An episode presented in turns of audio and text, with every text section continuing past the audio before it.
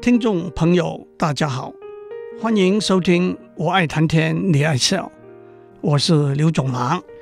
上一个礼拜我们讲写这个智能活动，在古代的时候，纸、笔和墨都是帮助影响这个智能活动的技术。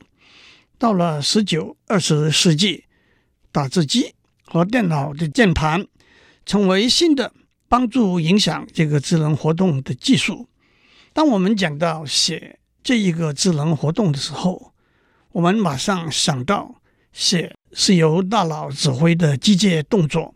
换句话说，大脑从运动皮层 （primary and secondary motor cortex） 发出指挥手指、手腕、手臂和眼睛，甚至头部、颈部。等随意运动的神经讯号，单向的控制我们怎样写。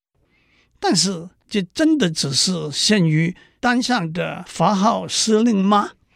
自远古以来，人类对于大脑的结构和功能有许多许多的研究和讨论。其中一个要点是，大脑是一个有固定的结构的器官呢，还是一个有可塑性？plasticity 的器官，即使到了二十世纪，还有脑神经科学家认为，小孩子发育成熟之后，大脑就成为一个固定不变的结构了。即使是被称为脑神经科学之父，一九零六年诺贝尔生命和医学奖得主西班牙的卡哈尔也说过，成人的大脑。在发育成熟之后，大脑里的神经途径是固定、不可改变的。每一个元素都会先后死亡，不可能再生。但是从二十世纪中期开始，脑神经科学家的研究指出，大脑里头大概有八百到一千亿个神经元 （neuron） 连接起来，形成神经途径和网络。接收和传递电的脉冲讯号，神经途径是可以被移除、改变和再生的，这就是神经可塑性 （neuroplasticity） 的基本观念。在下面我们还会更详细的讲。更进一步，神经科学家发现，感官的输入的确会影响。改变神经网络的结构，这就把我们带到怎样写和写什么这两个层次之间的互动了。让我先讲两个故事。尼采 （Frederick Nietzsche） 是十九世纪德国一位非常著名的语言学家、哲学家、诗人。他才二十四岁的时候就被聘任为。瑞士著名的巴塞尔大学哲学系教授，可是他从小身体就不好。二十二岁的一年，在军中服役的时候，在一个意外坠马事件中，身体受到重创，就始终没有完全复原。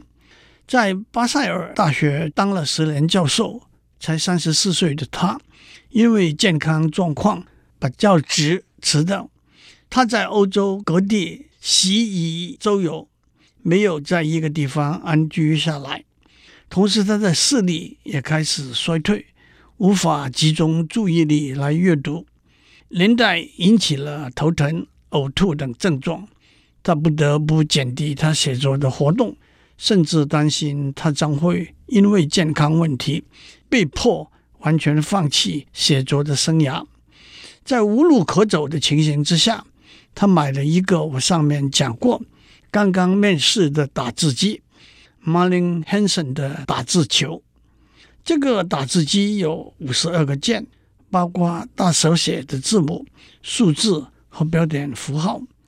尼采学会了使用这台打字机，甚至学会了闭上眼睛来打字，不看作键盘来打字，英文叫 Touch Typing。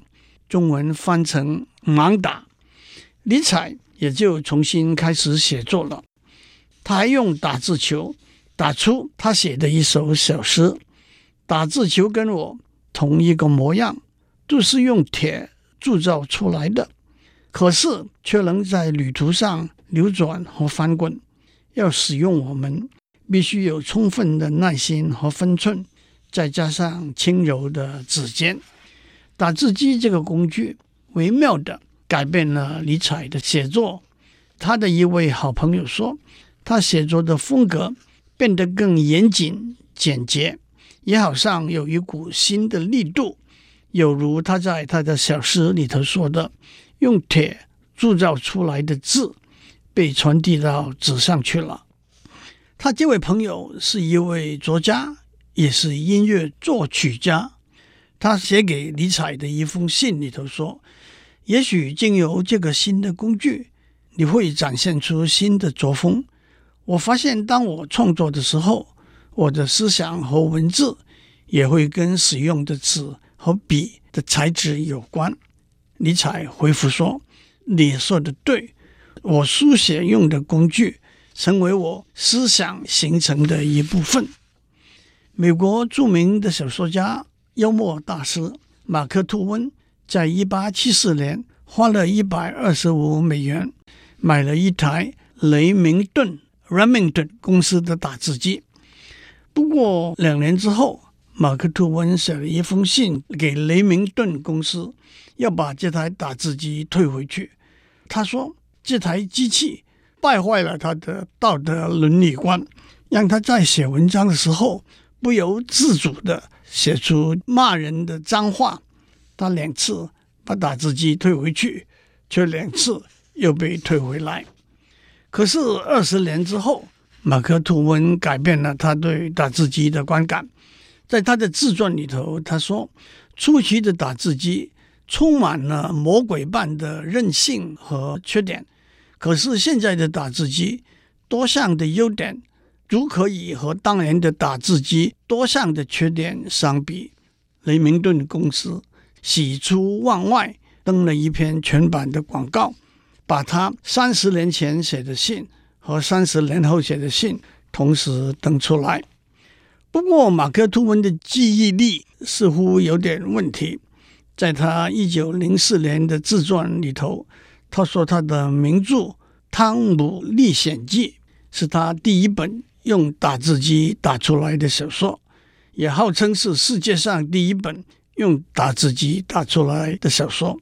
但是，按照历史学家的考证，《汤姆历险记》的原稿是手写的，他七年之后写的《密西西比河上的生活》的原稿才是用打字机打出来的。但是那不是马克吐温自己打的，而是他按照手写的大纲口述给一位打字员打出来的。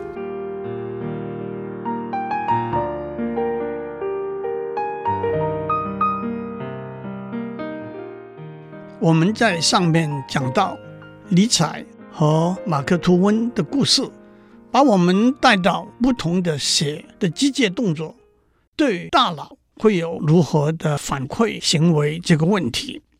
首先，脑神经科学家发现，当我们用纸和笔慢慢比较悠闲的写字的时候，写字的动作会刺激我们的大脑几个部位，其中一个。叫做网状激活系统 （Reticular Activating System，RAS）。RAS 是大脑的一部分，和脊椎顶端连接，长度大概五公分，宽度大约像铅笔一样粗细。它的一个重要功能是把感官传输到大脑的资讯（嗅觉除外，过滤），让大脑处理。重要有关的资讯，而摒除无关重要的资讯。感官传输到大脑的资讯，林林总总，数量非常庞大。耳朵听到来自四方八面、远近不同的声音，皮肤接收到温度、压力和触觉的资讯。眼睛每秒钟接收到三百个 Pixels 的视觉资讯，而大脑每秒钟只能处理一百项资料。经由 RAS 的过滤，大脑可以，例如，让我们在人声嘈杂之中听到别人呼唤我们的名字，在公共场所看到火光和其他视觉的警讯，握手的时候感受到温暖轻柔的接触等等。科学家认为，在写作这个过程中，RAS 会让大脑更加警觉。专注和集中，思路也更清晰和明确。写字和打字需要的视觉和机械动作的协调是不同的，因而对大脑的刺激和引起的反应也是不同的。二千零九年，美国两位心理和脑神经科学家做了一个实验，他们找了一群还不会认字的小孩，让他们写字。描字和打字，同时用功能性磁振造影技术 （Functional Magnetic Resonance Imaging） 来观察他们大脑的活动，发现他们写字的时候，大脑有三个区域的活动是相对的提升增加的。另外，也有实验指出，写字的时候连续的机械动作。会引起大脑负责思考和短期记忆的领域的活动。在一群小学二年、四年、六年级学生里头，他们作文的时候用手写比用键盘写要写得更多，也表达更多的理念。另外一个实验也发现，成人用手写也可以帮助他们学习，并且牢记新的符号，例如音乐。数学、化学的符号或者汉字等等，在这个实验里头，参加实验的人，他们都是成人，练习分辨一个符号和这个符号镜面反射的版本 （mirror image），发现用手把这些符号写出来的人，比只是用视觉来观察的人有较佳的表现。也有实验指出，对年龄逐渐增长的人，写字是一个好的认知运动 （cognitive exercise），帮助保持头脑清醒。讲到这里，大家马上会说：“这我们的老祖宗早就知道了。”从夏商周开始，经过春秋战国到秦汉朝代，两千多年来，中国的书法。已经成为一种高水准的艺术形式。就字体来说，从甲骨文、金文演变为大篆、小篆、隶书，以至草书、行书、楷书。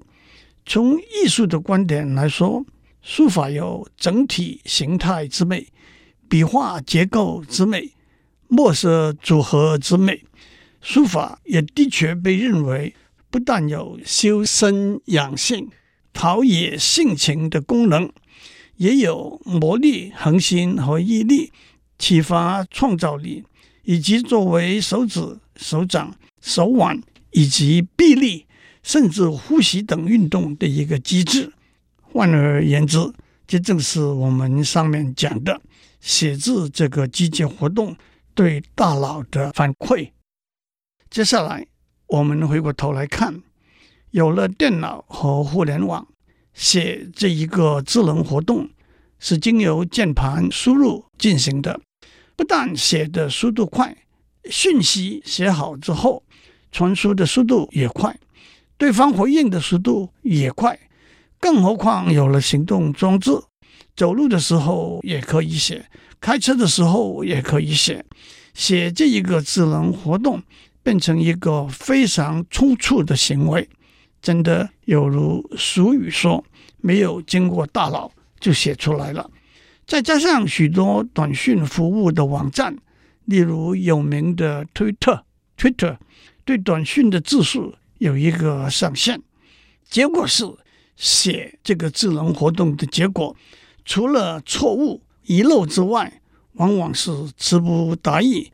文字是用来正确的、精准的、优雅的记录和传递讯息的，但是我们看到许多例子，例如奉承和赞颂、坚持和深信、人类和牵涉、美好和美妙这些词，意义相近，但不完全相同，都往往被混乱的使用了。此外，还有声音相同或相近，意义却不相同的词，例如反映，把群众的意见反映到政府去，引起强烈的反应；和权利，政府的公权力，百姓投票的权利。助手和助手，台风来了，总经理的助手驻守在公司的大楼，用拼音的输入方法，往往会打出错误的词。还有有一个词的两个字次序改变了，意义就不相同了。例如，生产和产生，产生误会和生产误会，人情和情人。不近人情和不近情人，故事和事故。我告诉你一个故事，和我告诉你一个事故。发挥和挥发，把主题好好的发挥和把主题好好的挥发都是不同的，但是也往往混淆起来。也有人说过，在短讯里头根本就找不到形容词和副词。写这个智能活动，并不限于写几个字、几个句子而已。我们常常使用电脑写论文、报告、计划书，从几页到上百、数百页。电脑的确帮助带来很多方便，但是同时也带来许多的改变。第一，中文使用拼音输入，字往往就忘了怎样写了。虽然没有足够的科学证据，但是记不得怎样写的字，往往就变成陌生、不常使用的字。换句话说，我们使用的智慧是不是因此而减少了？第二，英文有 spell check，字往往就忘了怎样拼了。第三，英文有 grammar check，文法的规则也就往往忘记了。那么讲的时候，会不会也讲出文法错误的句子，别人因而听不懂呢？对篇幅比较大的文件，专家也发现了电脑可能带来的陷阱。第一，使用电脑修改、编辑文稿非常方便，因此写稿的人往往一而再、再而三的小修第一次写出来的初稿，没有停下来对每一个版本。做比较全面的思考和检讨，在结构上、在说理上做出大规模的改变。第二，使用电脑写作的分工非常方便，不但一个报告可以分成章和节，由不同的作者来写，甚至不同的作者可以相互修改彼此写的章和节。这不但可能引起架构和思路的混乱。写作的风格的不同，甚至前言不对后语的错失。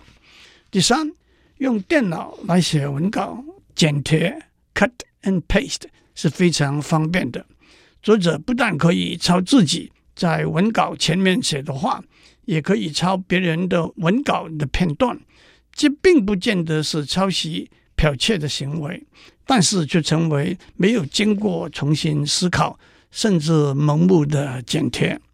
第四，使用电脑写报告，因为输入、剪贴都很方便，原本可以简洁明了的叙述，反而变成啰嗦冗长的赘文。第五，在电脑上写文稿，在屏幕上只能看到整个文稿的某一页，往前往后看，再做修改都比较不方便。比不上把整个文稿写出来或者印出来做全面的检视，这道和我们在上面讲过读纸本书和电子书的情形相似。今天我们就讲到这里，祝您有个平安的一天。